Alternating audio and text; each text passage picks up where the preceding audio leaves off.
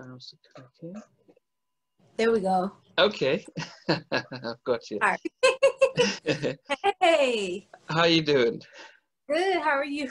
Doing very well. Doing very well. Were you doing your nails as we as you're waiting? Yeah, I was like, um, this is a little messed up. okay. well, it's glad to be able to get to, to, to chat with you just to um, at least getting in before you blow up and then, you know, you'd get a whole entourage and, you know, so, yeah. But as I said, you know, the way I, I, I've done my stuff, um, so as a therapist, I'm, I'm, I'm always actually interviewing people all the time just to see what's going on. But it's always stuff from the beginning, and then I don't prepare notes; it just flows as, as well and stuff. But uh, I think for us, must be the music. It's like how how is it that you manage to be one in a million to become a singer, songwriter, and be able to do the stuff where most of us don't. So it's like going back to the beginning and stuff. So yeah. yeah, so Cleveland, Ohio, that where you're born and raised? Yes, I am. Born and raised. Okay, okay. So it's um it's far from LA, it's far from New York, it's far from Atlanta. It doesn't seem like it's where stars are born. So how did you start off in the music industry, uh, music as a kid? Oh, so as a kid, um, my family was was very musical. My grandmother was a dancer. Uh, Um, your father- grandmother was, what kind of dance? That grandmother was. Oh, what, My grandmother did African dance, so she was the first person to kind of bring African dance to Cleveland.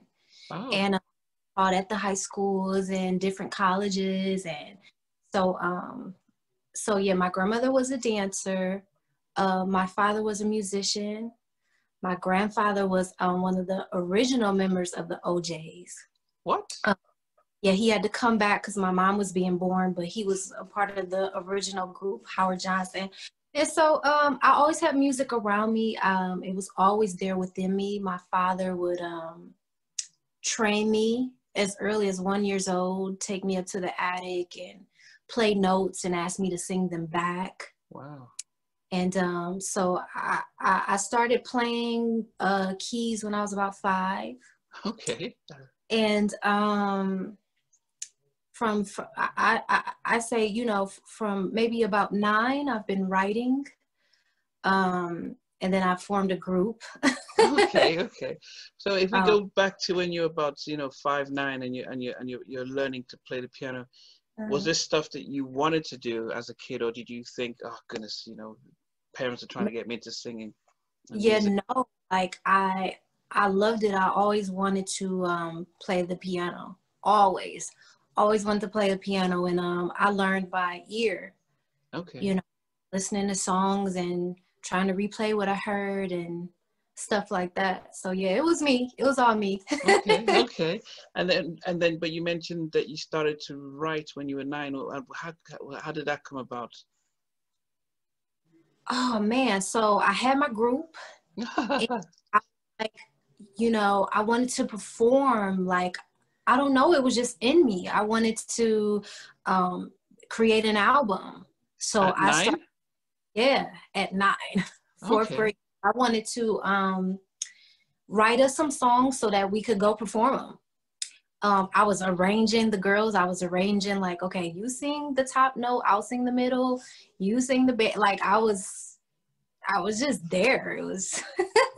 What was um what was your dad's? Because if since he was part of I mean a legendary group, he probably could have seen. How was he? Did he think this was good, or did he think, come on? What what, what was their impression of, of what you were doing at nine? So my grandfather, he didn't necessarily know about my group. Um, my group was more so at school. Okay. Um, I my childhood, after a while, it got pretty lonely because my parents were out working and they were doing what they had to do to make ends meet. So I was kind of like uh, solo, uh, solitary in all of the things that I was doing. But I was always a creative child. I always had a big imagination, and you know what I can say? Disney movies really influenced me musically. oh, should- how so?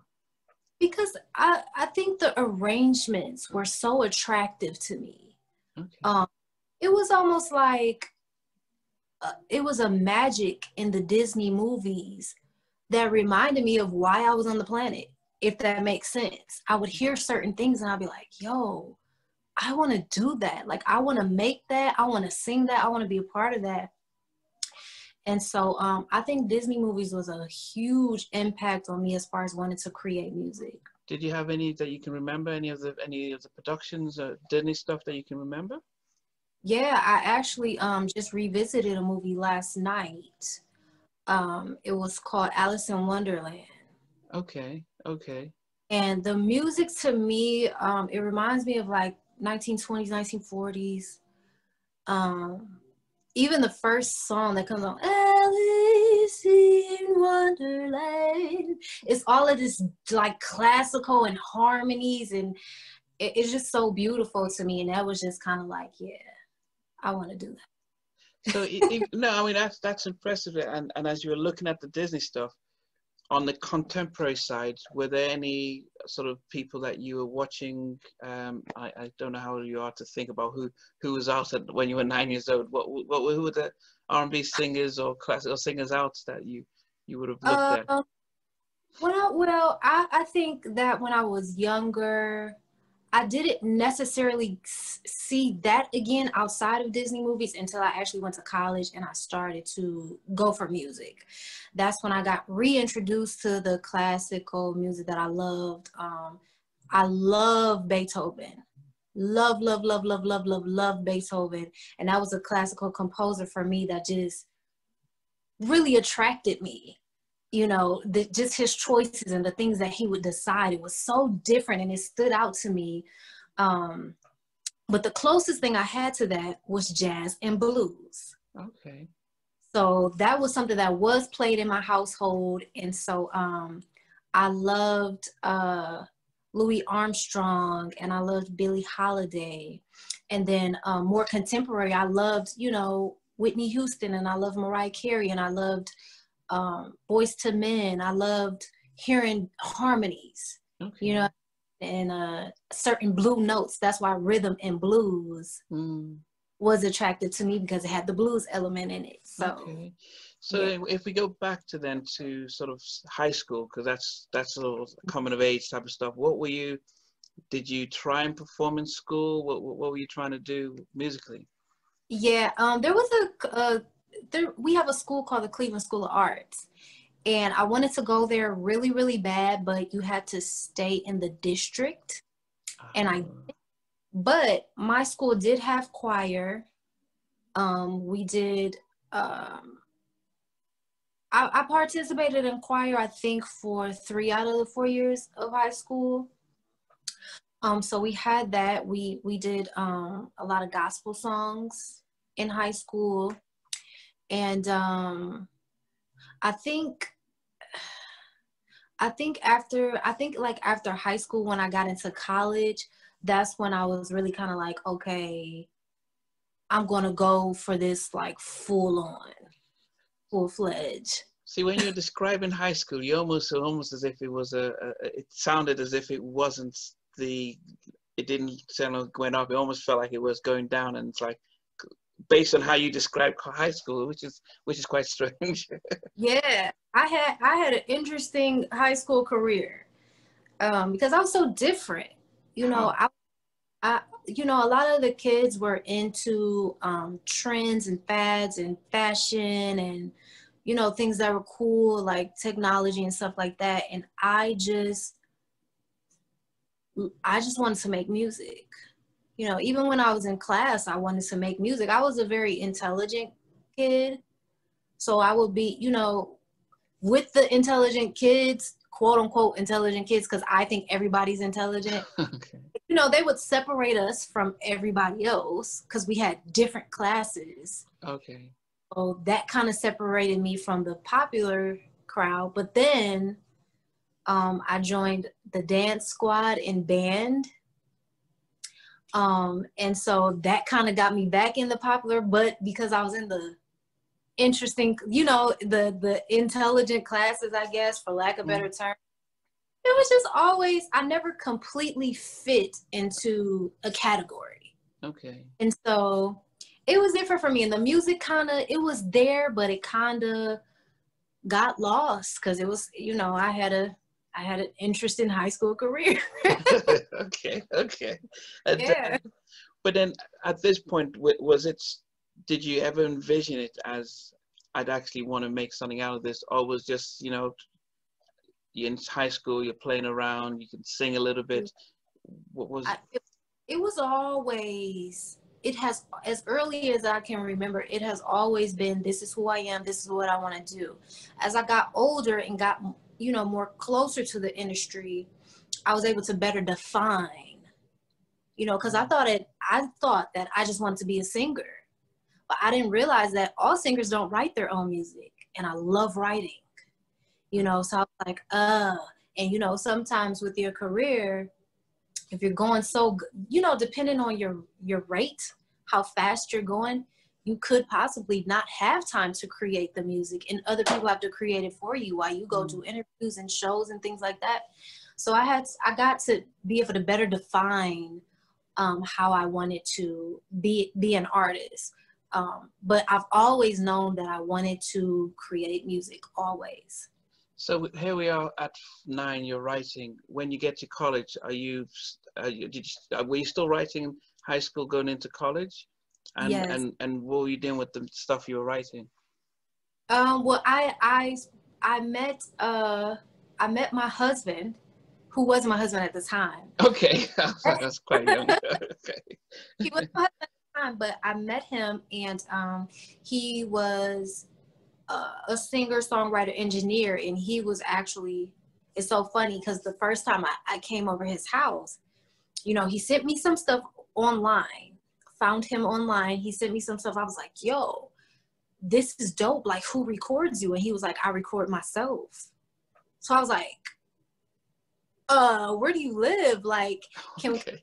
I I was writing and I was producing at that point, but I was not recording. Oh, okay. What does that mean? So like I wasn't going to uh, music uh, studios to actually record my music. Okay. So I would. I would just, you know, perform at home. I would have my keyboard and I would have my little notebook and I would write my songs and I would sing them to myself. I would yeah. maybe record on my phone. Okay. Gone and actually made a song. Okay. So he was that point for me. Um, so I went to go meet him, and he was when I met him, he was on FaceTime with Christina Milian, okay. and I was like, "Who is this dude?" And we got off the he, he got off the phone and we spoke or whatever, and he was like, "Yeah, I really do this for real. So if you're gonna come in, you got to be serious." And and I was like, "I'm ready." So he developed me as far as a recording artist showed me how to record myself he would engineer my vocals and then i had songs okay but then what about the if we go and if we go back a little bit about the actual the singing because I, I i noticed that people have the gift to be able to sing but people go to vocal places vocal coaches to help them with their breathing and the tone. Mm-hmm. Did you have any of that uh, or did you just just went from writing sing on your own to recording? Um i think choir um kind of taught me some things um but a lot of stuff i literally just picked up on my own listening to different artists and hearing what made the difference with their voice and their tone and their delivery and picking up the things that i i wanted to have for my own sound so, you know, this has just always been a program in my brain. Like, figure this out and go do it. So, I, I think over the years, I, I've definitely had um, people kind of teach me certain things. Um, one one of the guys who I met uh, maybe in 2015, I want to say, his name is Dan Shea um, Dan Shea, he produced everybody Mariah Carey, Celine Dion, Boyz II Men, um, Jennifer Lopez. And being in the studio with him, I, I shared maybe about four weeks with him. He taught me a lot. in a, in a in a short amount of time. I've always been a quick picker upper, mm. but he showed me some things like smiling when you record, so that you can seem happy and focusing on your vowels, um, the words, so that people can understand what you're saying. And um, you know, he taught me a, a lot of things that made a difference with my tonality and what I'm able to do as far as recording. So yeah, but pretty much I was just self-taught. self-taught. Okay. So we get you in college and you, you, you, met your husband before he was your real husband. Were you mm-hmm. still in college or you'd finished college? Um, I was still in college. So that actually made me, it didn't make me, but it influenced me to quit because everything that they were teaching me in school that I was paying $30,000 for, he was teaching me at home, at, at his home. So I was learning all of the programs and I was like, you know what? I need to fully focus and put everything into learning right here. I felt like I found my tribe, I found my my team and so that that's what I, I did. I quit I quit school. okay, okay. So what, what, what did you go for? What, what was you what were you studying? I was just I was studying recording arts and technology. Okay. Mm-hmm. And so you call your parents and say, "I'm quitting college to get self-taught by this guy who who I met uh, online," and and they said, "Go go go go go." What, what, what, was that like? Oh, they did not say go go go. what was that? There?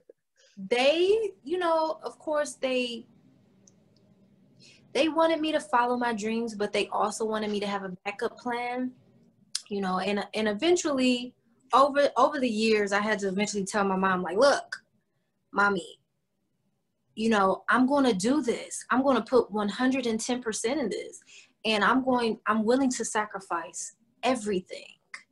And I said, you know, when I'm on the phone with you, I was like, you have two choices at this point. I was like, you can either support me and encourage me um, because this is my decision and I'm not changing it, or I can't call you as much because it, it's it's discouraging me to hear you say things like, you know, you need a plan B, you need a backup plan, blah blah blah blah blah. I was like, there is no plan B. There's this or nothing. Wow. And, um, you know, from then on, my mom was fully 100% supportive. But I was glad that I was brave enough to have that talk with with her, cause. yeah. Yeah, you, you know, you've got me shaking. I'm like, you're saying, it's this or nothing?" But then, what was this? What was it that you were? What, what were you seeing that no one else could see that at that point that you were going to do? Well, you know, I think people think that it's just a one in a million chance that that you can be successful in solely creating music and supporting your life. Yeah. um, and it is probably one in a million you know but it's not by chance you know it's by your mindset. It's by your ability to keep going when things are hard. It's by your work ethic and your diligence you know and those are the things that made an extreme difference, you know, from me versus maybe somebody else that was thinking that they were going to do this and they got discouraged for whatever reason and they quit. You well, know, where does talent come in? Because all the will in the world, if you don't have the natural ability to sing, write music, and and actually visualize arrangements, you you, you know, you're stuck where so you're asking me where does talent come in? Yeah because you know you we're, we're going back to you know you come from a, a very creative family from grandparents mm-hmm. and from five and, and, and nine you know you've, you've had this in you. And so and then you also have this academic and uh, uh, background as well. So i could see how the ability to focus and, and, and really solve problems are there but you've also got you backed it up with your creative talent and I, yeah. I can see how those two together can really start pushing doors. Um, but if you didn't have that within you, um, that gift to write, you know, because I've spoken to a lot of songwriters and they say, yeah, you know, um, I was sitting at a piano and the song came and I'm like, but I can't do that. I can, you know, I, it, it, so it's not, it doesn't seem as if we can all do it. so you, you, did you notice that you had there was a gift you had I, that I yeah I did I did I I I was um blessed with definitely a gift um but I've seen so many people with gifts that don't make it yeah that's true. you know and, and when I say make it what I mean is you literally have to make it up in your mind. And that's another thing that Disney helped me with was um activating my imagination. You know, if you don't visualize yourself and where you want to be and how you want it to be, if you don't use your imagination to conjure up those things, um, you're not making it. You know, it's not being made by your mind. And mm.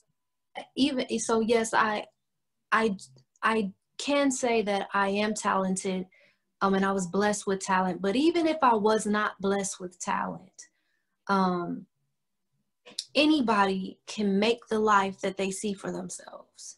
Anybody can. You mm. just have to be um, 100% dedicated to your own vision. Mm.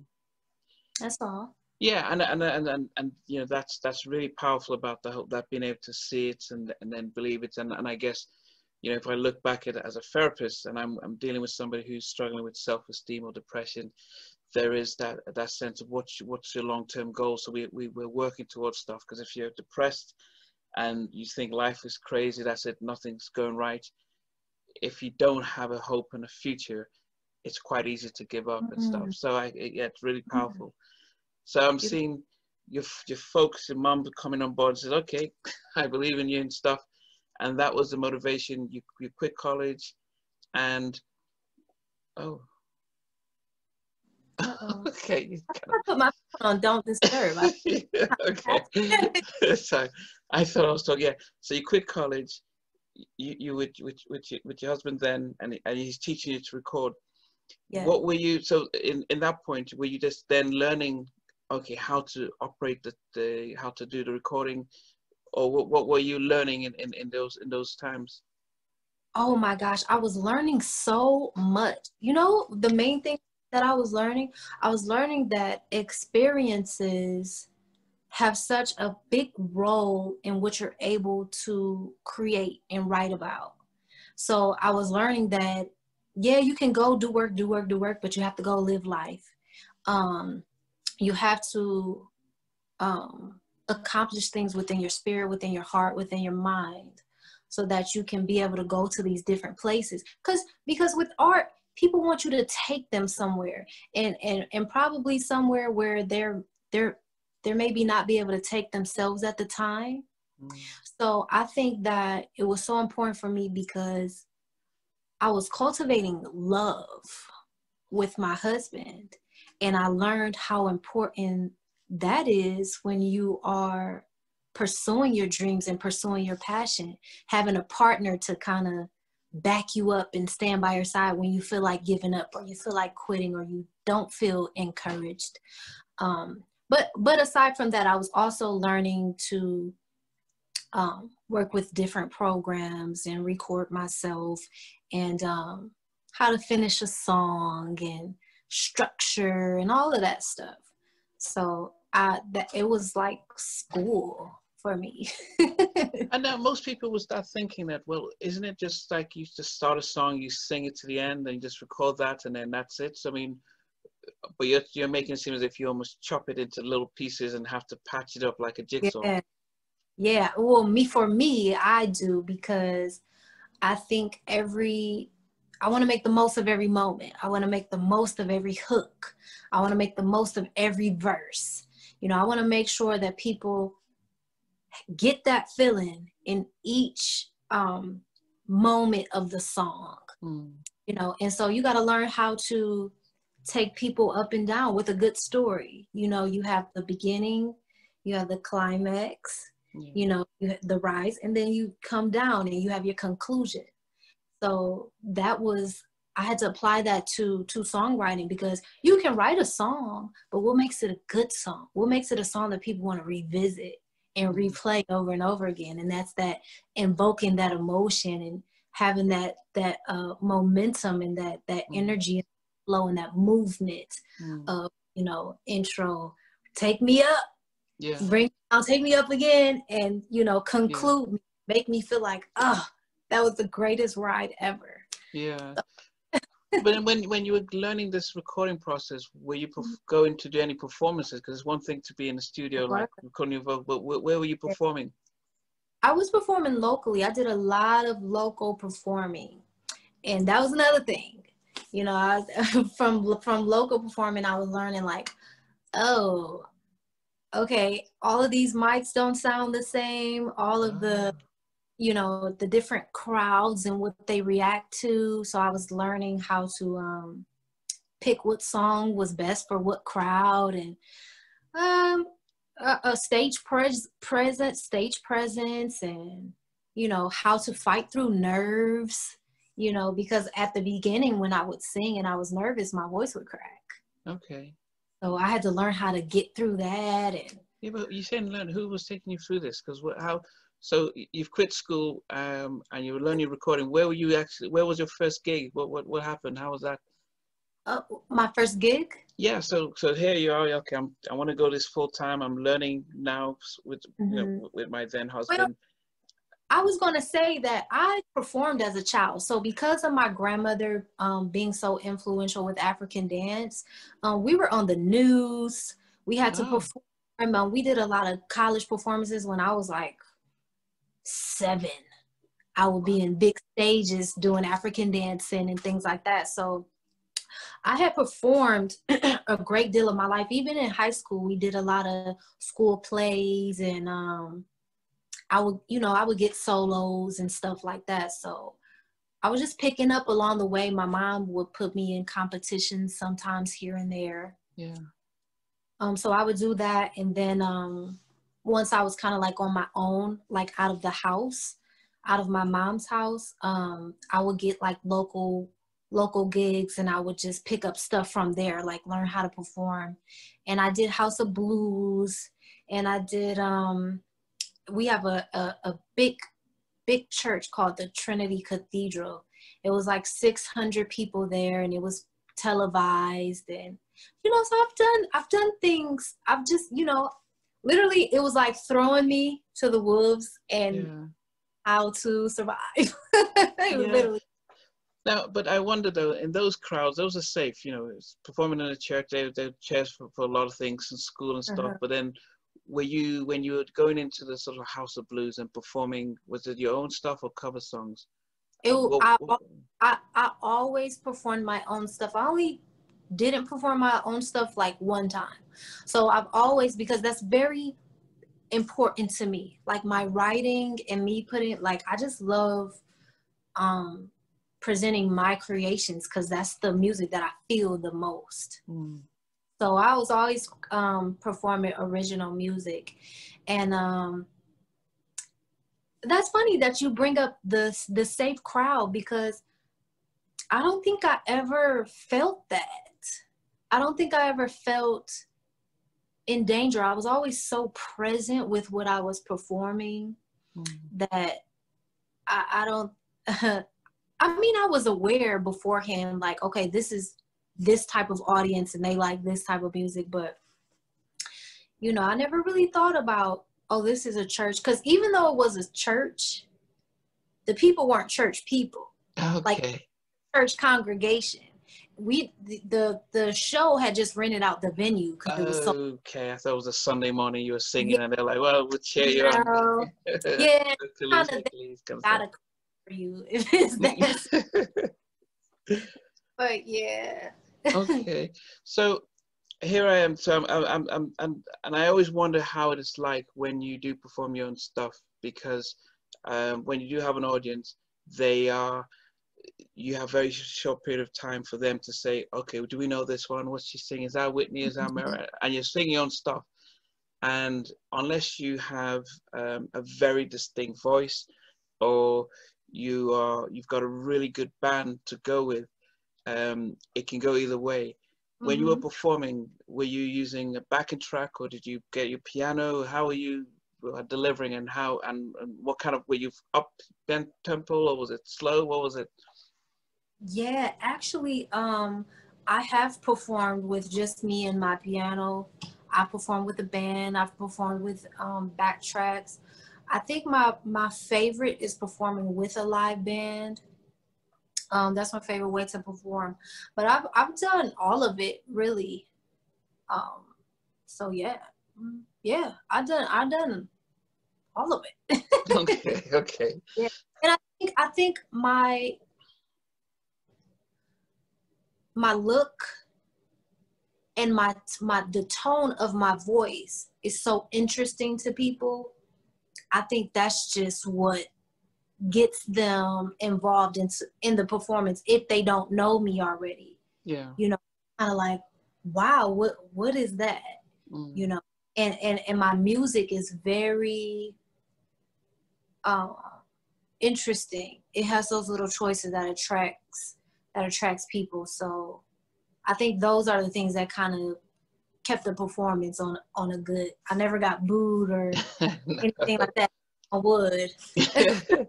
now you mentioned your look, and I, and I guess we also have to go back to your name. And, and you mentioned your grandmom teaching African dance, and, I'm, and I guess that's a very, unless you, you you well everyone's from Africa, but unless they were second generation African, why are you? What's what's your heritage? Um. So my I think that my family, we are mixed with pretty much everything. Uh, yeah, we pretty much got everything. Um, but I, I came up, my dad, my dad's side of the family was um, Muslim at first.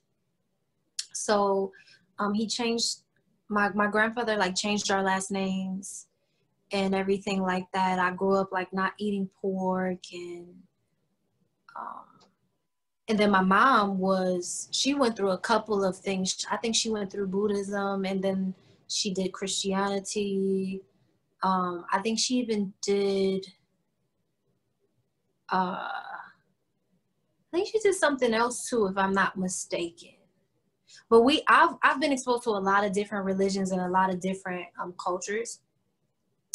Um, so I think I feel like I represent everybody. Like we literally have every single thing wow. somewhere the line.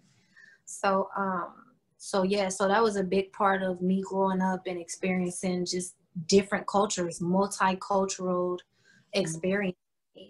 What about your name? Uh, is that was this Nefertiti? Is that your the name that your parents gave you and you were using it as a kid in high school and college, or is yeah. it? It is. Yeah. Mm-hmm. My mom, my dad named me. My dad named. I actually think I named myself. Okay. I think I, my dad like, hey, my name is. and um, you know, it was hard for me in school because you know the kids would tease me, and you know I went through the whole. I want to change my name because every time my, the teacher says my name, the kids laugh, and it's a whole thing. And my dad said, you know, you have to wait till you grow up and you understand your name. And then if you still want to change it, then we can change it. But he was like, I want you to understand who you are first. And I didn't want to hear that at the time. I was frustrated. I wanted to be like, like Jasmine or something like that. You know, like the normal names that I heard yeah. every around me. But I'm glad that he didn't change it. Um, I love my name. It it embodies uh, so many things for me, but but especially me spiritually because I definitely feel I definitely walk in the um, energy of a queen. So and and Nefertiti was the most powerful queen as well. She was considered a pharaoh. Yeah. How powerful she was. And um and then what she did, you know, Nefertiti and Akhenaten changed religion in Egypt. Um, everybody back in Egypt in those times was um, worshiping different gods. So they had, you know, the gods of the waters, and they had the gods of the sky, and they had the gods of the crops, and the gods of the animals. Mm. And I think Nefertiti and Akhenaten came and said, listen, how can we bring everybody together to where you know, because religion it brings a lot of um, conflict. Yeah.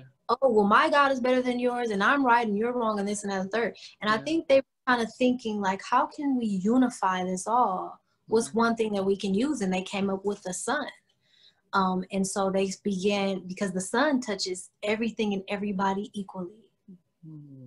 so the, and the sun gives everything vitality mm-hmm. so i think them coming up with that was brilliant and ingenious and i think that i follow that way um, with as far as the music industry, you know, because I want to bring evolution to the music industry.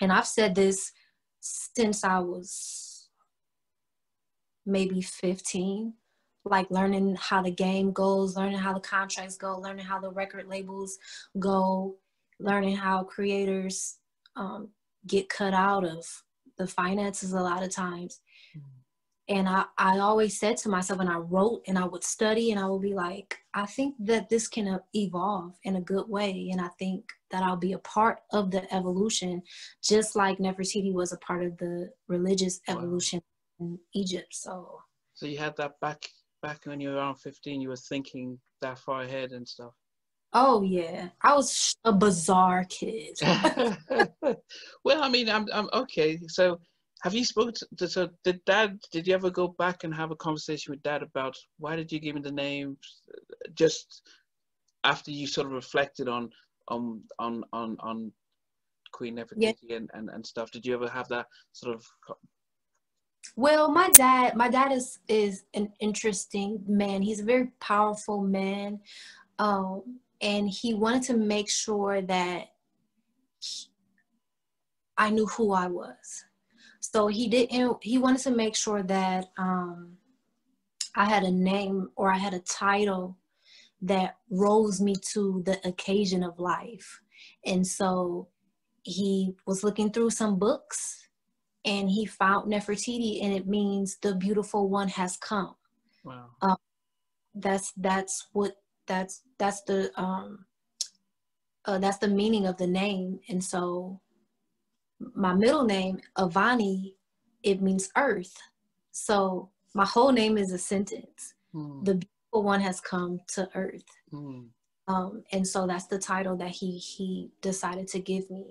Yeah, and and but have you guys had have you gone back and said, well, God, you know, I've yeah. reflected on that. I mean, because I'm, you know, my heritage is Nigerian, and most of our names are very much, very much named after you know the son of your grandfather or, or you, you walk in god's power. So our names are really given in that sense. So there's you don't mm-hmm. just get called peter you know that'll be a middle name but you get a traditional name that has a meaning.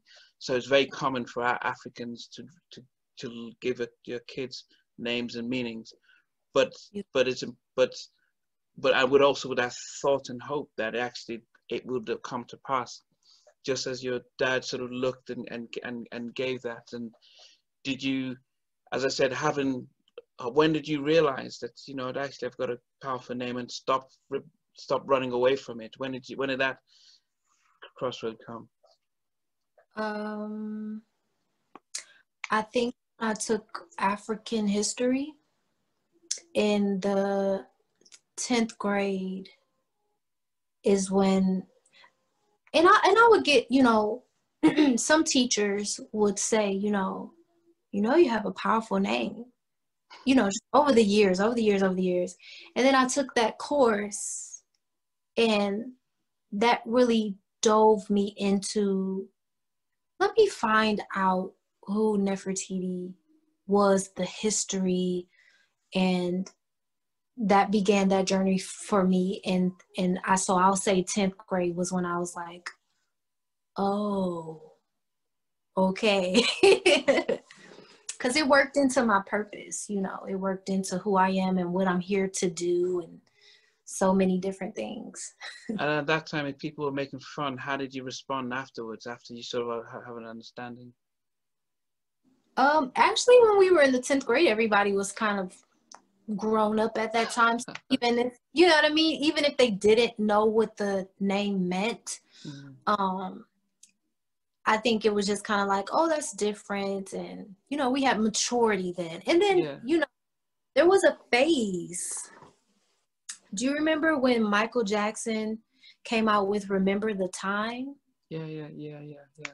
So it's interesting because that video was actually um, released on my birthday. Wow. And I don't know if you recall in the video, Queen Nefertiti. Is that what might have played Queen Nefertiti? Okay. Queen Nefertiti and Michael Jackson was, you know, trying to get the the approval and the love of the Queen. Yeah. And so, you know, uh, the Nefertiti chains, they're starting to come back now. thing in the 90s, and now it's coming back people, you know, Tupac has a tattoo. I think Rihanna has a Nefertiti tattoo. Wow. I'm see all of this different like Nefertiti stuff, and it's so it's it's almost a calling to me spiritually. Mm-hmm. Like you know, the world is. I'm just like this, so I'm just gonna be myself. Yeah, yeah. I feel the world, you know, is ready for because I I know that I'm I'm an experience you know, when I come forth and when I speak my mind and when I create music, you know, it is going to move um, the world forward. So I think that it's a it's kind of like a calling, like, okay, we're ready. Come on. Yeah. It's your time now. yeah, no, but it's it's and you you you went you hop back to that sense of visualization and that sense of purpose. You know, without purpose, people perish. If you don't have a vision, if you don't have mm-hmm. a sense if your goals aren't bigger than than than than you can manage, then it's quite easy to attain them. If your goal was just to finish high school, then it's like, what's next? If you think I want to get a PhD and go to, to the moon, that's a lot. So it keeps you on your toes to keep working towards that. So it's yeah. um I mean we'll get to the whole music industry stuff, but um so you know you work with your husband I, I, and i guess after a while things change from him just being a, a teacher to things changing. Yeah. Did you then start thinking okay I'm, around what year was was this? That you know you you you quit high school college and you were like doing your working learning? Um, i met my husband in 2011 I met my husband in 2011. So at that time, I was just kind of like, okay, um, now that now that we're together and now that we're recording music and everything, I finally had a product. Okay. So once I had the product, that's when I could start emailing people and reaching out to people and he could email people and reach out to people and say hey we got this check it out what do you think we're you know and um, so that was the start of my me walking myself into the industry. okay. Okay. So how did that? How did that? So that's this is our part now. Okay. How did you start taking your product? What what what was what was happening? Um. So basically, I began to uh, release my music. So I released maybe like one or two songs um, there were different platforms at the time like SoundCloud and Reverb Nation. And I would look and the song would go number one. Wow. Like on this site. And I'd be like, I'm like, hey, I think we're good. Like I think we're kind of good. So from there, um, I began to um, you know involve involve different people like involve different producers work with different producers outside of myself and my husband and um i began to do like i began to get like involved with like um award shows like uh. people would do like certain award shows around the city and i would win awards and um so i started to like when i when i was working with other producers. That's when I started to get reach further and higher and higher and higher. In what way? Because they will be already accomplished in the industry. So everybody was older than me. Like everybody else was more accomplished. They had already, they were well into their career more than me, which was very helpful because they could just basically like lift me into what was going on. So um, I would reach out to them and I would send them some music and they'd be like, yo, this is amazing. And that's how um, I got involved with Missy Elliott. That was like my first um, celebrity encounter. Okay, this so 2011. You've seen your husband. What year was this that you you sort of met up with Missy? That was 2015. So two, 2015. I actually have a interesting story about this. if you want to hear it. Yeah. If not, I can yeah, keep it. No, keep no, no. There's yeah, you, we've got all the time. Go okay. ahead. all right. Um. So, in 2015, one day I was sitting at home in my bed, and so I am a medium, as people will call it. I don't call it that, but people call it a medium, where you're able to um, communicate with the non-physical communicate with people who have trans- transitioned. and it's never been strange or bizarre to me because I've always had it. I didn't know that it that everybody didn't. That was kind of like a find out thing for me. So um so this is my normal life, you know, and I was in communication with Aaliyah. And Aaliyah came to me and she said, I want you to do a 21 day fast, fruits and water. She said, on the 21st day, that'll be my birthday. On my birthday, I'm going to connect you to Missy Elliott and Timbaland. And I want you to develop a relationship with them. There's a song that we didn't finish that I want you to finish. So I'm like, how am I gonna meet Missy? I'm like, what? I don't know these people. I don't know anybody who knows them. I don't know what this is, but I'm always obedient and I followed it. That was the first time where something had been as strong as that. So I did the 21 day fast. Her birthday came January 16th. I kid you not, I have witnesses. Mm. I was um I was like, I don't know how this is going to happen. I don't know what I have to do. And I was on Twitter and I looked at my mentions, and a friend of mine who's a producer, her name is Victoria's one, but she went as Lady Trauma back then. She was on Twitter. I didn't mention to her about the fast or anything. Hmm. And she added me to Missy. And she said, Missy, I want you to check out Nefertiti. She's a songwriter. She's really dope, blah, blah, blah, blah, blah. From there, literally, Missy followed me on Twitter and she was like, let's, she was like, um, yeah, let's um call, because that day Missy was looking for songwriters. She was like, I'm looking for some songwriters, da, da, da. So that's what inclined my friend to at me. And so um, from there, uh, we did a we did a record we did like three records and it was just one record that she really really loved.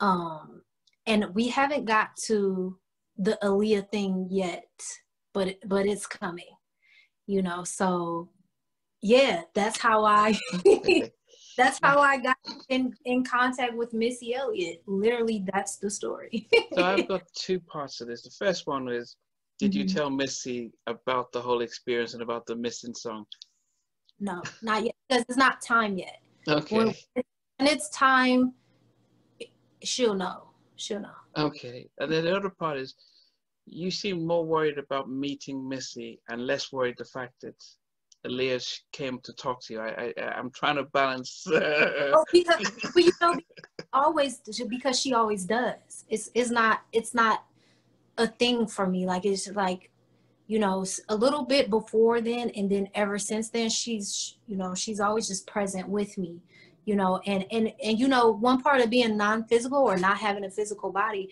you can be 500 places at one time you know and you can be received by anybody who's who's in tune and who's listening hmm. so that that i mean like i said that's always been my normal regular life and um but once i started to get in contact with um, with more musicians and more people who created music like Prince and Michael Jackson and um, is this after they passed or is it before mm-hmm. they oh afterwards okay yes so this is all in their transitioning you know they once they begin to help me make music, Static Major is another person who, and he actually wrote with Aaliyah. Mm, yeah, a player.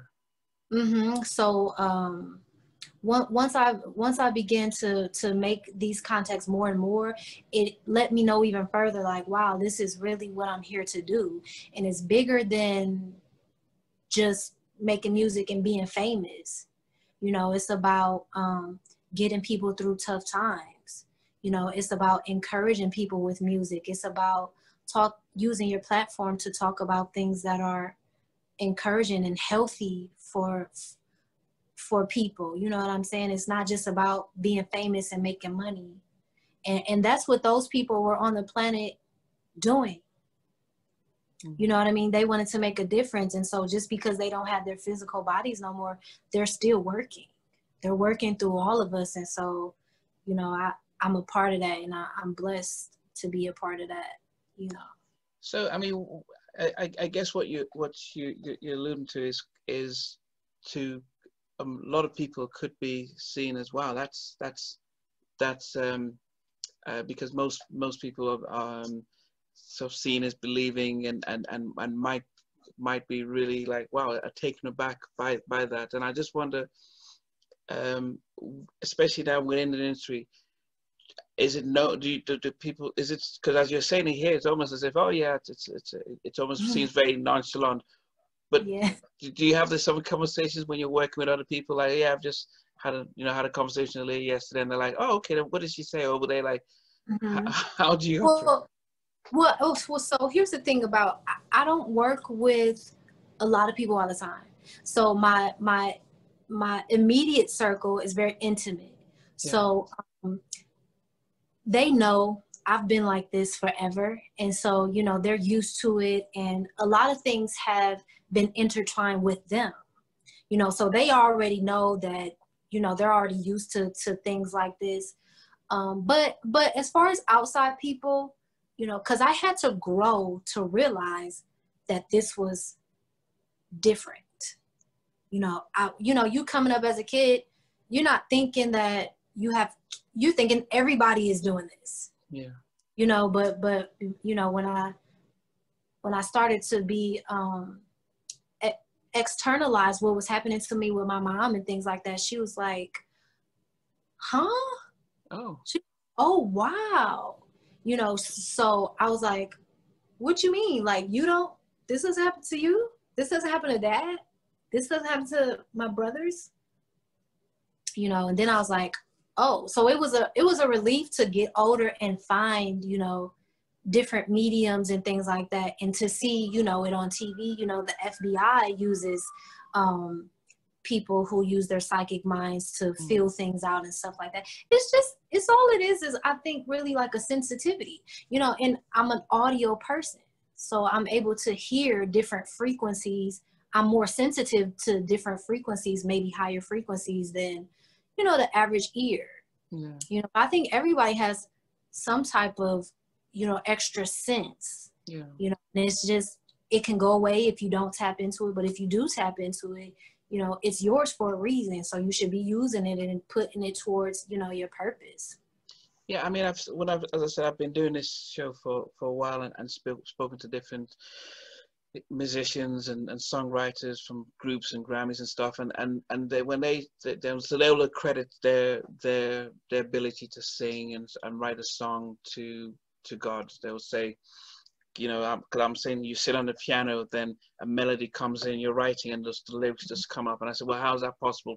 And they say, well, it's a spiritual gift from from God because it's it's you know it's almost as if it's floating, and they were in the position to receive it so because that separates those who can perform and sing and do that from the rest of us and and I guess in you in some ways you're also attributing a lot of your spiritual um, giftings that you are it is a gift that you have and you are making yourself available to connect and hear and receive inspiration and to, to move forward. Um, and I and I guess it's one of the things that um, those who are close to you probably got got used to it. And i guess it's the kind of thing where if if they if they were freaked out about it i'm sure they would say you know it's uh, I don't think so, and, and move on? Or did you have any of that? Um, if I did have any of that, I'm any of your friends or close ones who said, "Ah, you know, this is just a little too much." I'm, I'm, I'm no, no, and you want to know why? Because you know, people who are non-physical, they don't just come to you just to come to you, and they can see. So there's no time with them. So you know how like we can't see tomorrow until we experience tomorrow. There's no today, tomorrow for them. It's just vision. They can see everything all the times. And so they're not going to come to you f- for a show. So so I'm saying that to say a lot of times my friends found out because you know their grandmother has transitioned and become non-physical and they have something to tell them. So so for instance my friend my my very best friend we were sitting in the kitchen and I was like I was like hey you know your grandmother who has transitioned, she wants to say something to you. So, you know, I don't never push it on anybody or I don't ever start the conversation without their consent.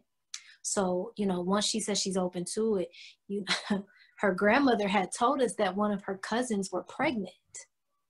And the cousin wasn't telling anybody because she was afraid and this and that and the third. But she said, you know, I need you to know so that you can call her and tell her that it's okay. And um, so once we had that conversation, she called her cousin, mm. and cousin start crying.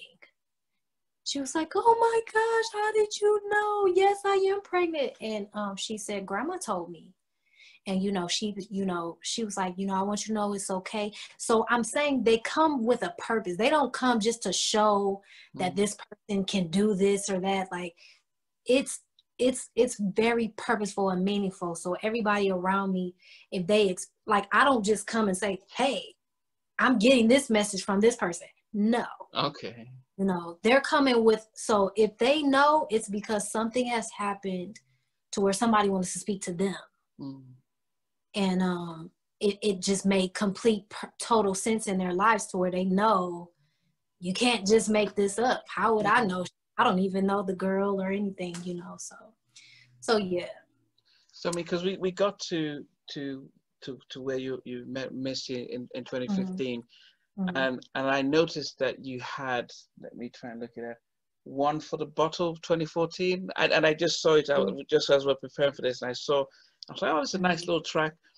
But yeah. it was six years ago. What happened? How what happened with that? And so what happened was, um, I was get I was getting involved and I started to notice things like I said I started to notice you know people in so, in so, so you were getting involved I don't I, so I was I was walking towards the industry so I was okay. getting oh I, I started to get contracts and I started to have conversations with people that could make things happen okay um, radio wise or whatever and um I was noticing politics. And I was noticing things like you couldn't always be open with things that were happening to you. There's like a secrecy and um, you know, being careful with talking about like even me being such a spiritual person, you can't always be open if depending on your path. You know, things scare people away, things um, intimidate people, so on and so forth and that um that made me be like whoa because stuff was going really really fast and i was like um i need to step back and i need to really define who i want to be what i want to do here how long i want to do it who i want to do it with why i want to do it like i had to step back and I had to um, just define a lot of things for myself. So so not so that was that gap, you know. okay. Okay. So um, at this time, you, your husband, were you guys together? Because I know, and, and the reason I say this is the, I think what the Me Too movement exposed to us um, was how perilous, how how dangerous, or how vulnerable female artists were both singers and movie and, and in film and and, and I think as you're approaching the industry, it's quite easy to um, you know, I, I, one of the things that I have always been passionate about music, even though I can't sing or play. But what I noticed is that you'd have a, a, a young artist, singer, female, she'd come natural, maybe out of church, and she's singing.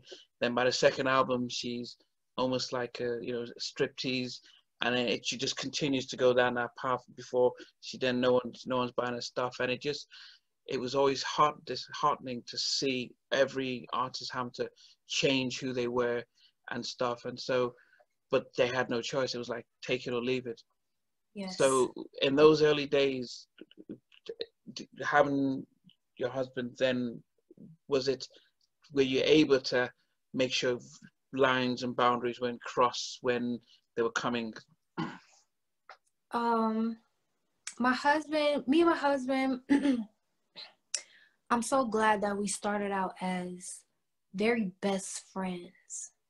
So we didn't we didn't approach each other like I'm trying to impress you, you're trying to impress me so we can get together. We always had an honest friendship. You know, we were naturally attracted to each other with what we did and everything like that. Mm-hmm. And so how he played a role was he was always my friend. You know, when I was going through different things and going to different auditions and experiencing different stuff in the industry, he was always my friend and he always encouraged me to define who I am. Who are you? Who do you want to be? You know, you, and you can't go out and look. You know, a lot of people go look for who they are. You have to decide. You have to decide. And once you decide, you know, you have to stick with that uncircumstantially. You know so if i want to say that um i'm a loving person i have to be loving uncircumstantially when people aren't loving to me. You know when i don't have the the ideal circumstances to be loving i still have to be loving if i'm saying that's who i am. And so he helped me a lot when it came to that but i still had to experience life. I still had to you know navigate my way through different um people and he taught me to you know don't try to change people you know accept people for who they are. That's a part of loving and just know that that's not necessarily for you you know but don't become opposition to them or try to influence them to be more like you no. Accept them for who they are embrace them for who they are and know what's for you and what isn't. So he helped me a lot with with that and i'm so grateful. Because i do think that i would have been the type of personality like this is going on and this is what's happening and everybody needs to you know? And that's not that's not the way. That's not the way because you know it, like you were mentioning the women that are going through you know a part a part of being human is going through your sexuality. And during those those years of you you turning 21 22 23 you're figuring it out you know and some people have to figure it out in front of the world you know and it's a it's a it's a defining time. You have to find out you know and define who you are sexually you know what you're attracted to. How far do you want to go with your sexuality? What do you want to bring forth and what do you want to use your sexuality for because it is a powerful magic tool and it does feel amazing you know and we can use sex to do so many different things we can use sex to manifest. We can use sex to heal. We can use sex to connect um, um, ethereally to, to even other beings, you know, um, in, in other worlds and other solar systems and, and even closer to ourselves and closer to our partners. So, um, you know, and I think I think some people, you know, they they use that and that they exploit that while you're going through that because that's the height of it. Mm. Mm. You know, that that's the height of it. So they you you know, they get you at that age and you know, you're open and you want to find out. So it's like you're opening your doors because you want to mm. find out what's out there, what's going on, what's happening, what can I do? How powerful am I? How powerful are you? When we put our powers together, what happens? You know what I'm saying? It's just yeah. all this stuff. And so, you know, I, you know, yeah, that's that's how it is. so so so that means so you when you took the break from being because after you did the track, is that when you said, yeah, I'm not ready to become to go out to present myself? So you were looking to be writing and stuff. Was that was that the case? yeah, I was like, you know what? I'm just gonna continue to do my songwriting. And as far as the artist, I'm just gonna take a break and I'm gonna define who I am as an artist. Who do I want to be? How far I'm willing to go? How far I'm willing not go? Those type of things. So, so I took those years to just um, define myself.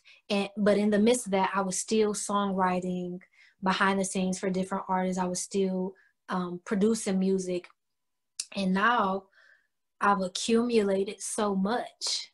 You know, I have albums worth mm-hmm. to where I know when when I do finally hit the peak of my popularity, it's gonna probably seem like, yo, this girl's an alien. Like how she coming up stuff when it's really I just I I took a break and so in that break I was just cutting, cutting, cutting records, cutting records, cutting records.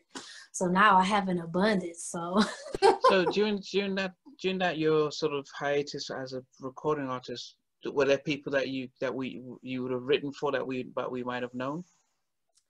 Um. So yeah, I I still do. I just no, during that that 2014 to to about 2019. Mm-hmm. Yeah. So the music um, it's not out yet. Okay. I've written for Keith Sweat. I've written for Missy. Um, Missy even um, I believe there, there's a there's an artist that was featured in one of her videos. Um, I've written music for her. I've written music for Teddy Riley. Um, I've written music for I, I, I've written music for for people. The the music just isn't out yet.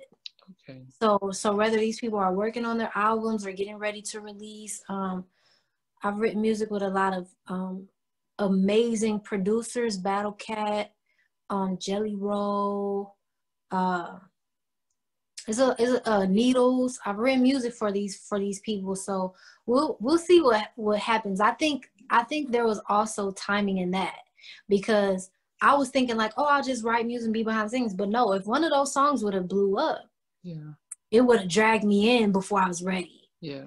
well I think that and like I said, you know, having these communications with um, these non-physical beings, you know, whether people want to call them ancestors or angels, they're very angelic to me and with me, you know, and so I do think that they have a hand in like, you know, just overseeing some stuff and um, when it has to do with timing and things like that. So so yeah, yeah, yeah. okay. Now I think there are two questions before we wrap up. One of them was you going back to 15 and you wanted to revolutionize the industry, that you were mm-hmm. studying about contracts and, and about publishing and deals and all that stuff. So during your your sort of hiatus from being in the for, in front of the screen, how were you navigating that side? How were you navigating setting up your publishing, making sure that you were signed to your own label if, if that was mm-hmm. the case and, and, and not being taken advantage of? What were you doing? Um, so that that part was partially school. It was partially um, asking a lot of questions to the right people. Um, I got involved with a guy named Derek, and he taught me how to set up my um, SoundExchange and my um, my PROs and everything like that. I was really honestly learning as I went. I got everything you need to know about the music business, the book. Um, I know that book, yeah. That's a popular book. I, I started to just um, watch a lot of tutorials about the music industry and um, how to set yourself up properly to be a business owner and and and to be an, an independent artist and earn a, a, a living. So I did a lot of research um, during that time as well to like get that stuff together. So, yeah, so as it is, you've set your own publishing, you've set your own, so you're, you're signed to yourself, you know, and stuff. Mm-hmm. Now, in, oh. and I guess in this time of black owned and everyone's saying that, so it's almost as if, are you in a position where, okay, you've got your package, you, you since you created it on your own, so you own your masters, are you tempted to go look for a major label to say, here I am, push me out because one of my tracks are going to blow up, or what's what's what's it looking like? Um, no, I, am not tempted to to go look, um, but I have been presented to labels, and I'm I'm probably being presented right now as we speak. Um, but I'm looking to do more of a partnership, if anything, um, because I would I would literally need the reason. Like everything that a label would do, mm. um, I, have been able to do that independently on my own. Um, I've been able to get um, high end, high quality producers. Um, I record myself, I mix myself, I master myself. Um, I write my own music. Um, I can hire PR teams and marketing teams on my own. Mm-hmm. So um, if if there were to be a, a, label situation, it would have to be unique, um, and it would have to be probably more of a partnership. So I'm not looking for them. I'm sure they're gonna maybe potentially come looking for me at some point. I'm looking for them to look for me. Okay. If if if that is if that is in the cards, if that is in the destiny, and I'm not the type of person where oh I'm independent, I'm not gonna blah, blah, blah. like it's nothing like that. You know, it just has to be right. Yeah. You know, it just has to be right, and if it's right, I have no problem with partnering, and um, you know, bringing some amazing stuff to the world. Now, I think as we wrap up, I mean, you mentioned, um, and I noticed Brian Morgan and um, Teddy all calling your names and stuff. And I, and I, and I guess the interesting thing is how that has developed where you've now been, you know, Teddy Riley says, compared you to Tammy Lucas. Now, if you ask anyone who knows New Jack Swing, she sang on Goodbye Love. I mean, that's how far back, 88. Yes. So she's done Is It Good For You? She did the Blackstreet album, Tonight's Tonight. So she's been with him you know, high five structure. He's been in the background of her writing and stuff. So yeah. he says, I'm comparing it to Tammy Lucas. And so that, that's sacrilege to, to New Jack fans, but it's almost like, wow, what did you bring to the table that he could just see, wow, be amazed? Because he, I know he's a music creator and he depends yeah. heavily on writers, but mm-hmm. he saw mm-hmm. something in you that he could evoke Tammy's name. Yeah, I, I think he's seen himself in me. I think he's seen um, the love for music you know the passion and the desire and, and the purpose. You know we have purpose in music. And like i said teddy riley produced um, remember the time. So i found out at his house. Oh you didn't know. I no i no i found out at his house that the that the video was released on my birthday. Okay. I didn't know. Okay. But I knew that he produced some of the, because you have to understand, when I was coming up, even from afar, I, he doesn't even know this, but even from uh, from the Winans, um, there was moments in my life to where I would hear a Teddy Riley production, and it would literally remind me why I was on the planet. To get to that, so Teddy's sound, New Jack Swing, raised me as a creator. My choices and the things that I make sure that I incorporate came from Blackstreet, came from Guy, came from all of these different things that Teddy had his hands in. So he literally raised me. So I think when I play music, he hears Himself. his he hears someone that his music has raised and it attracts him because he's listening to himself and he's listening to an interpretation that he um, confirms that that he's okay with that is like this is impressive mm. you know so i think and it's also in it, it's also inventive we're not completely copying yeah. but we're we're we're doing our interpretation of what New Jack, New Jack Swing and what the magic of Teddy Riley sounds like now. Mm. So I think that is what attracts him to to me and my husband. Mm. so, but so I mean, uh, privacy. It came out. Mm-hmm. Did it come out last year?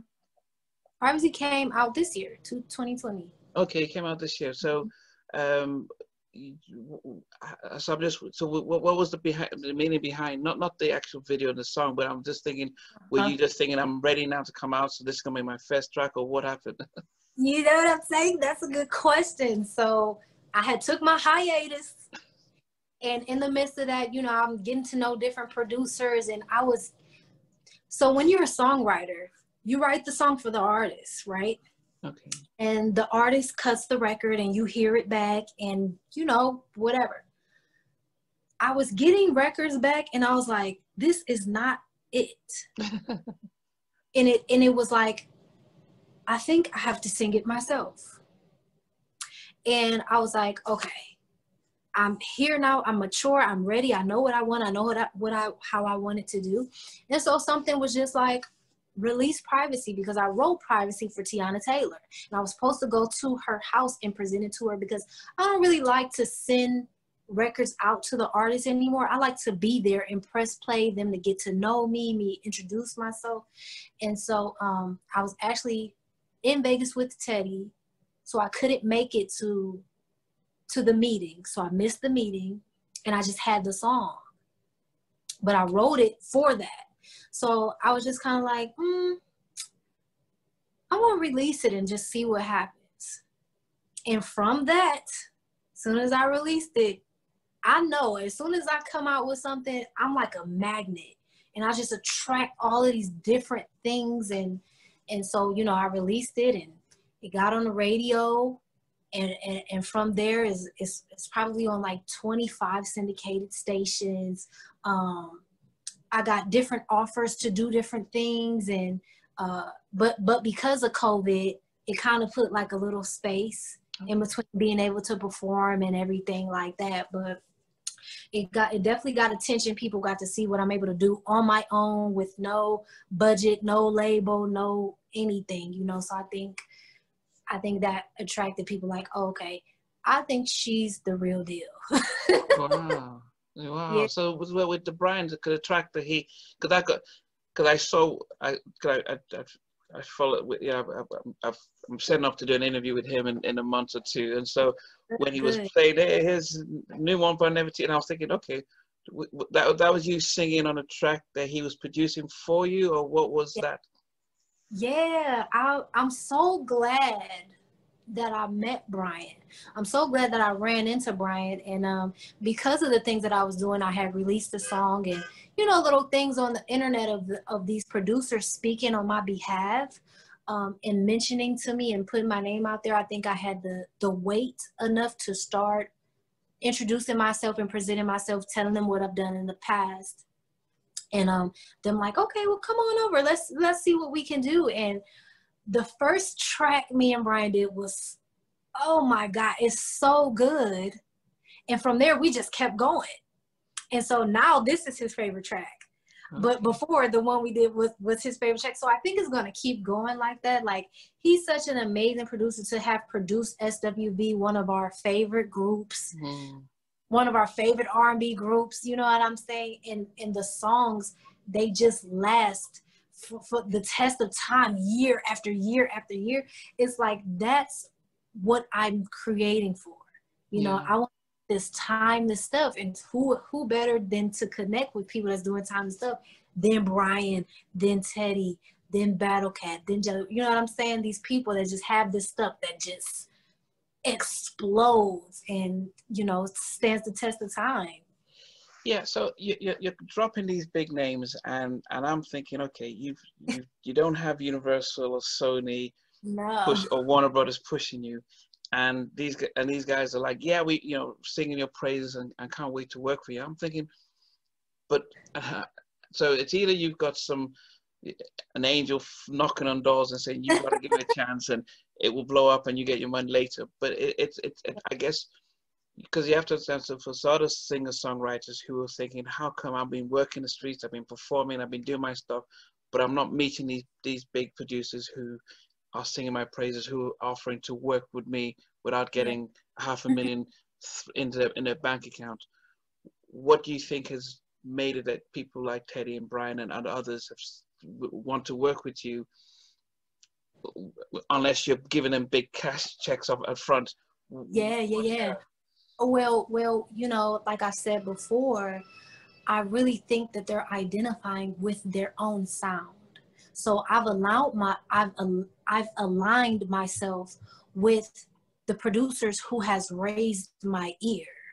So this is where I get my musical ear from and where I get my choices from. Mm. You know, and so I think when I send them something that I've done, like, hey, check me out, blah, blah, blah. You know, Teddy really opened up the door for me. Teddy really will get the credit for discovering me. Um, and I think that them them hearing the things that they love from music. So I would tell the songwriters out there or or the singers or whatever, you know, align yourself with the music that you really love and find those people that produced those records you know, and get yourself in alignment with that sound, with that genre of music, because people love to hear themselves and they love to hear what they love out of music through you. And that's why they bring you on. Okay. You know. So okay. yeah. So I mean, what should we expect? Um, I mean, we're, we're we're three or four months to the end of the year. So are we expecting anything else from you this year or, or next year? What what's the what's the plan? Oh my gosh, you heard it here first. So I am releasing a mixtape November 17th, 2020. Okay. Um, it's interesting because November 17th has always been like my release date for projects. Okay. I picked it out because um, of the eight. So the 17th, that's an eight. Okay. Um, so I, I just an eight represents infinity. So you know me being in alignment with the music, wanting it to last. I always make sure that eight is in there. So um, yeah, I'm releasing a mixtape. There are going to be eight songs, like okay. always. and um, uh, and then I have, like I said, I have music with Brian. I have music with Teddy. I have music with Battlecat that I cannot wait for you guys to hear. Um, I'm just I'm just so excited to have all of this amazing stuff just lined up for everybody to hear. So, but yeah, the the most the closest thing that I know of so far will be the mixtape, November 17, 2020. So just for those of us who aren't um, hip hop fans who understand when you get a mixtape, you're just having different stuff on there. So uh-huh. I would assume we would have thought it would be an uh, EP where you're just having uh, a, a little small album of, of stuff. What mm-hmm. what would for your what is the mixtape that you're going to be releasing? What's what's so so uh, so here's the thing. So with these eight records, they all have samples in them. Okay. I, I thought I wanted it to be like a nostalgic type of feel for some of the songs that we've loved in the past and we would like to hear revamped and revised. So um, we sampled music in all eight of the songs. And I would have to go through this whole thing of getting it clear and everything like that to you know put it on. So I so I was like you know what? Let's just put it out as a mixtape because you can put it out as a mixtape because you aren't selling it. Ah, so okay. mm-hmm like so that's so that's why I was like, uh, I can like write because I know everybody is waiting on stuff because they hear they're hearing everybody mention me in interviews and things like that. So they're like, who is this chick? Where she come from? What she why is everybody talking about her? Yeah. Like why is everybody talking about this girl? So I'm going to because you know all of the they have the music, they know what I do, but the fans they're just looking yeah. like why is these big people talking about her? Who is this girl? Yeah. So, you know what? I'm gonna put out a mixtape so you guys can kind of have an idea as to why. So is mixtape uh, is it? So you're not going around giving out free tapes, or what? Does it mean you're going to release it on YouTube? How does that work? So actually, I found an interesting kind of thing. I have my own website, so I'm going to put it on my website. But, you know, one thing that's important for me is to restore the mechanical royalty um, with musicians. That's went away and we've kind of just took a big hit because music is not physical anymore. We can't give cds so i was like we can't give tapes. So i was like how can i replace that I think that's highly important. Figuring out how to make music back physical again. Um, I heard today that vinyls are selling more than CDs, of course, because it's cool to have a vinyl. Yeah. It's not cool to have a CD player. So, you know, maybe, I don't know, maybe we can make tapes back cool again. But what I did was I found these little keychains. And the keychains have like um, a code on it to where you can take your phone and it'll scan the code for you and it'll take you right to the pro- project. Okay. So I said, I'm not selling the project, but I can sell the keychain. Okay. So for me, that's restoring the mechanical royalty because I can sell the the and I'm not selling the music, I'm just selling the keychain.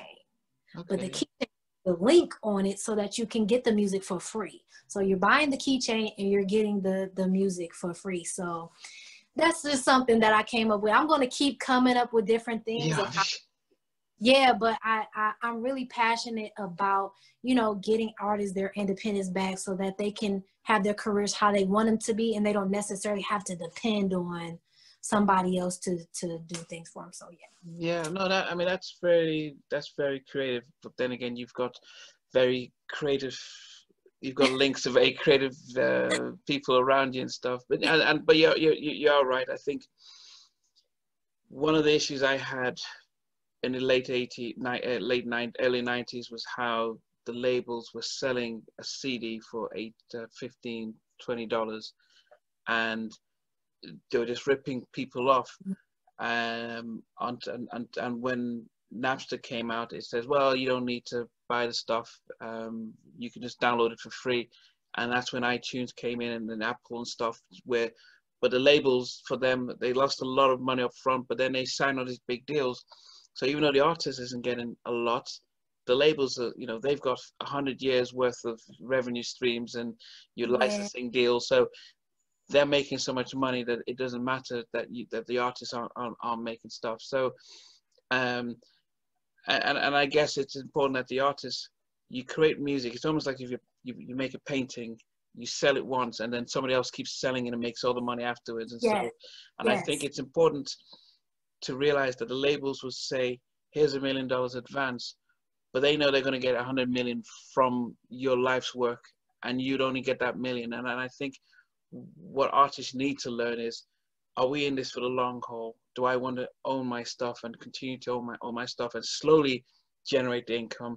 Or do I want it quickly in my face and then realize from Michael Jackson to Prince to even Kanye right now, they've all complained about even yeah. Michael Jackson, who was who probably generated over a billion, realized yeah. at the end of the day, these guys and Prince the same thing. And so if these yeah. are the biggest artists that we've seen mm. complain. People still aren't listening because it's the quick, fast money, fast fame, and mm-hmm. that has really distorted them. Yeah, and I, am so I commend Kanye for um, what he's I'm not saying that Kanye is perfect, but I commend Kanye for um taking that step and showing his his his his contracts and then not only that but co- creating a blueprint um, for how he feels that maybe going forward contracts can can kind of redesign. And um, i'm just all for stuff like that. I'm all for people being able to pick how they want their artist careers to go. And um, so so i'm i'm happy to to see that and i'm happy to be a part of it. You know what i mean? Yeah so, i mean to appreciate the time you've you've spent you know going through your little life history and and um, taking us through almost like a song up down and around and stuff like that. Are we going to see videos? I, I think one of the things that i as i said i never sang i never played but i always was one of those people that thought that artists didn't do enough of behind the scenes videos you know making why don't you record when you were making yeah laying down the vocals so that you have stuff for, for fans to to be able to see you know you don't mm-hmm. need to mm-hmm. spend a million dollars on a video you could just get someone recording you i think that i saw the little documentary you did when you were doing i think it was on your site so showing how you come up with a creative process of music. And I'm thinking, well, you could have been recording a song and then at the background we're watching that as a video and stuff. Yeah. Are we going to be able to see anything, any live performances, yeah. any? Yeah, you guys are going to be able to see a lot more now that I'm stepping out as an artist. Okay. Because you know before, even though there's you know there's there's a uh, I have a reputation, it's been from the back you know so now that i'm coming forth as an artist you guys will start to you know privacy was my first video so you know it was released earlier in the year and um, so we're going to continue to to do things like that was kind of like my test run to see like do y'all want it because you know i'm not gonna i'm not gonna get in the kitchen and cook if y'all don't want to eat so okay. telling me we hungry, we want to eat, we want the mixtape, we want videos, we want pictures. It's like, okay, I'm gonna come, I'm gonna come cook for you, you know, I'm gonna cook it up for y'all, for y'all to enjoy yourselves. And y'all saying y'all want it, so y'all gonna get it, y'all gonna get it in the best way. So y'all gonna see a lot of things behind the scenes, in front of the scenes, on the side of the scenes. oh, I'm gonna open myself up and and and and um, you know, really let you guys into to this stuff because it's really amazing and it's really important for me to show people creating with this. I didn't have to depend on anybody. I didn't have to do anything I didn't want to do. I just, you know, dedicated myself to my vision. And I want people to see you can apply this to whatever you're doing, whether it's art, music, you know, clothes, uh, uh, you know, business ventures, whatever it is, you can apply this to it. Family, you can apply this and stick to it and see your see your visions come to life yeah so, well, I, I can't end by not asking about, you know, you, you're wearing a t-shirt, um, the sort of, I mm-hmm. remember Janet Jackson's, um, what, what was the name of her album that she, that's, it a Janet album? Um, I, I, I thought this was a, um, I, when I, I seen this, this was a Rolling uh, Stone cover from the magazine. I'm not sure which album if it was a I don't know if it was an album cover. Yeah, it, she, it, it yeah, it, it, it was it was the album with um um um that's the way love goes on it. Was was it? That that, sure. that, that, that was that was on. I think I can't remember right now. that was her first album with Virgin. Janet was it on like just Janet?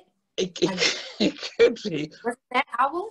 Yeah, it, it, it could be, but I was But I was wondering though, so is that what inspired you to take it? And and it was that absolutely Jen, Jen such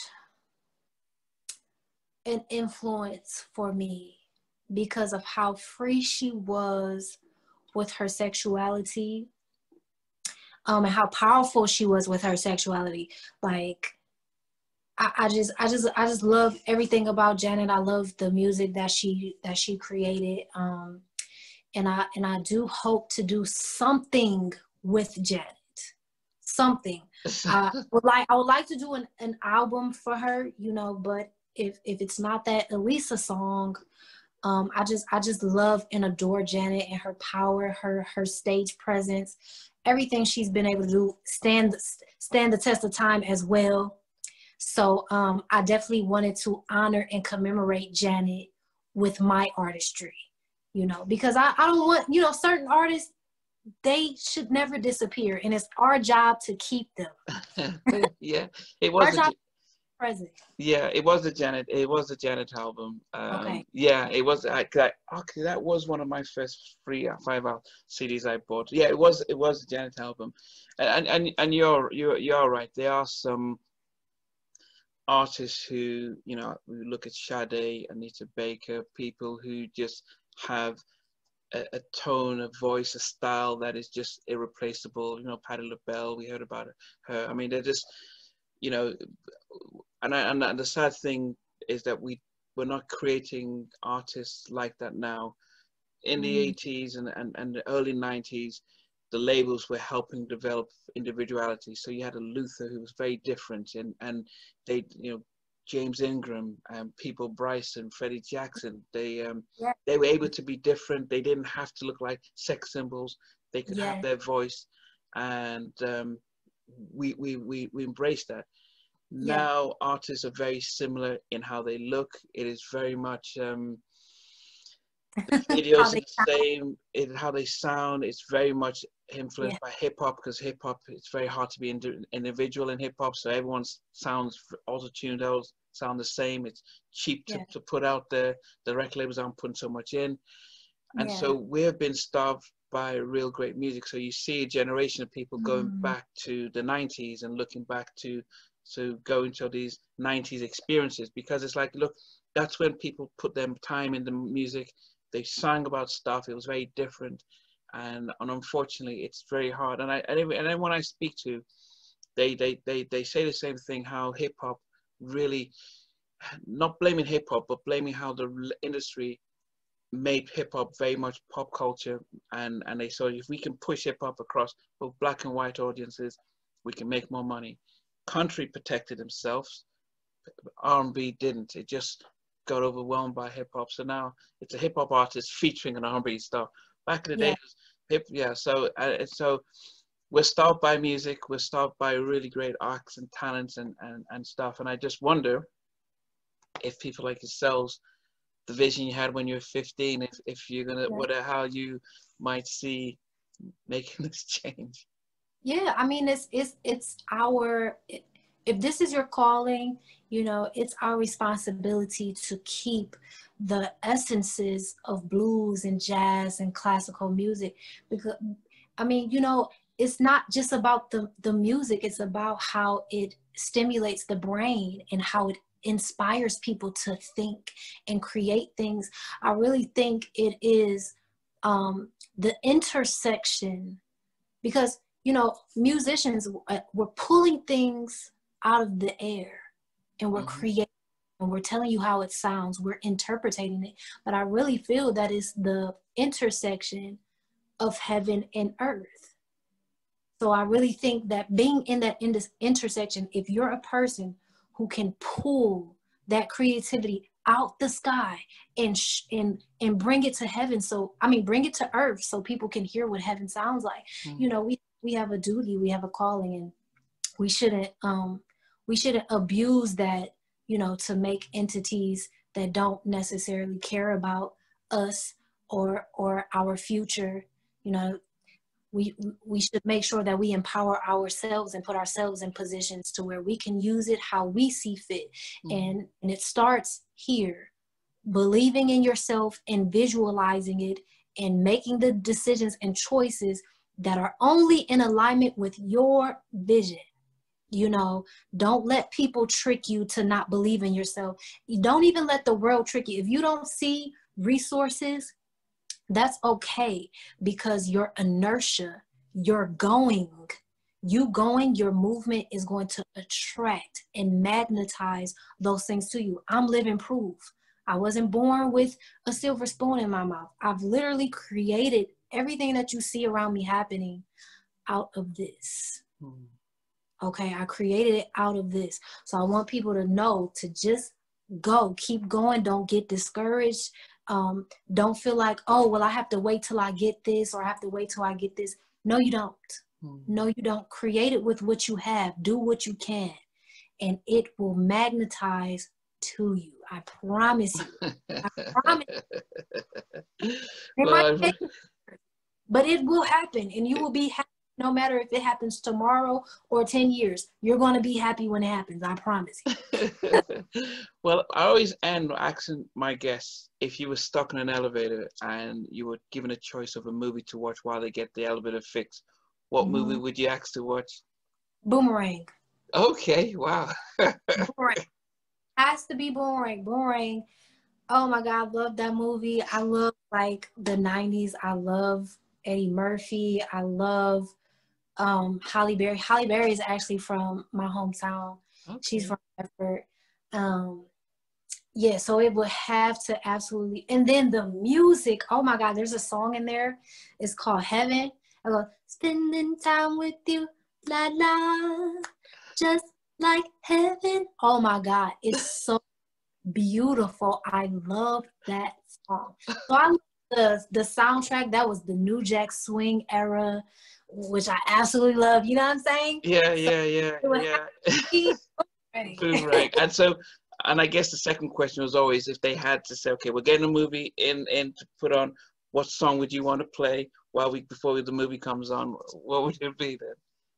What song would I want to play before the movie comes on? Yeah, before they put on the movie, they said, hey, we can play. We'll play a song for you. Ooh. I'm going to say, see, that's a hard choice because I have so it it would depend on what kind of mood I'm in. Like, do I want to hear something sexy? Do I want to hear something inspiring? Do I want to hear something like what do I want to hear? Do I want to hear something to rile me up? Like, what do I want to hear? There's all these different ways that I can go, but well, most people think about if you had your song that this is my song, life or death. I gotta play my song. I mean, oh, my song I mean, no, no, no, not your personal song, but a song like. Jesus. Um, I don't. Hmm, it might not be made yet. I think I, I'm gonna. You know what I'm gonna do? I'm gonna go make that song.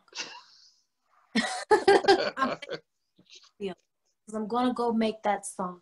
I, I, you know, there's so many different things that I, that I can pick you know what I mean?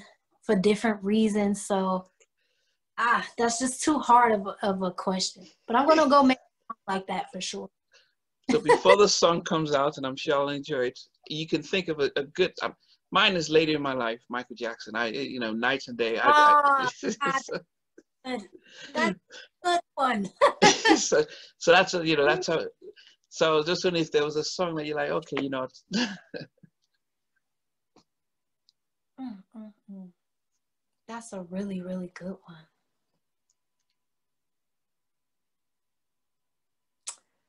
Uh, da, da, da, da, You know what? I just, I, I can't. This is so, this is so much. I can't do it. you can figure things. Out. Jeez Louise when I think of all of them, you know, because I just like all different. At least, can I just pick an artist? If it had to be an artist, it would be Nat King Cole. So whatever he's singing, I'm happy with it. Okay, so we've got a lot of his tracks. You know what? you know, I'll pick.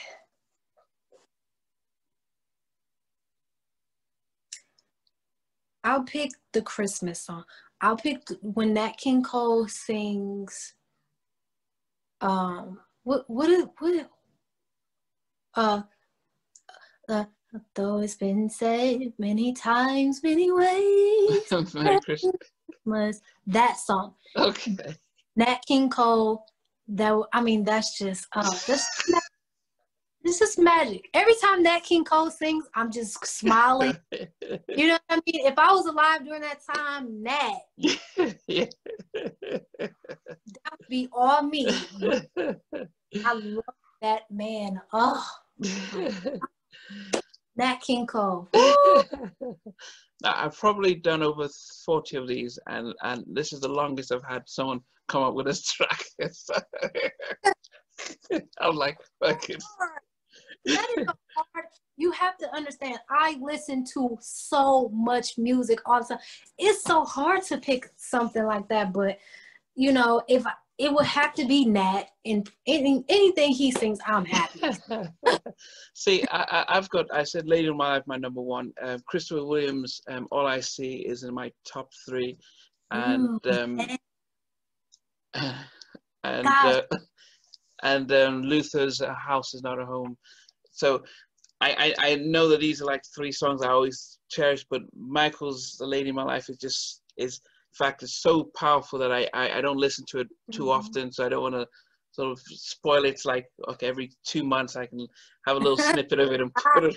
I, I have that too. yeah, yeah, yeah, But uh, yeah, I, we, we spent a long time. I appreciate the time. It was really interesting. Uh, great listening and talking to you. Um, you know, just hearing your journey, hearing hearing you know it's it's you know it's very fascinating story that you you you, you have and stuff, and um, but uh, I'm um, and I can't wait to see how the music um, that comes out sort of mirrors your colorful, inspirational life yeah. that we've we've we've heard today and stuff. Thanks for watching. Please remember to subscribe to the channel, but most importantly to press the notification bell so that you can be notified when we do have a new interview. Loads to come, but thanks a lot for watching.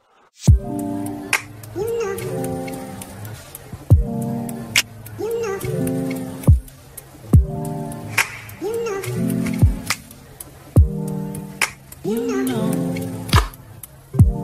I, I, I,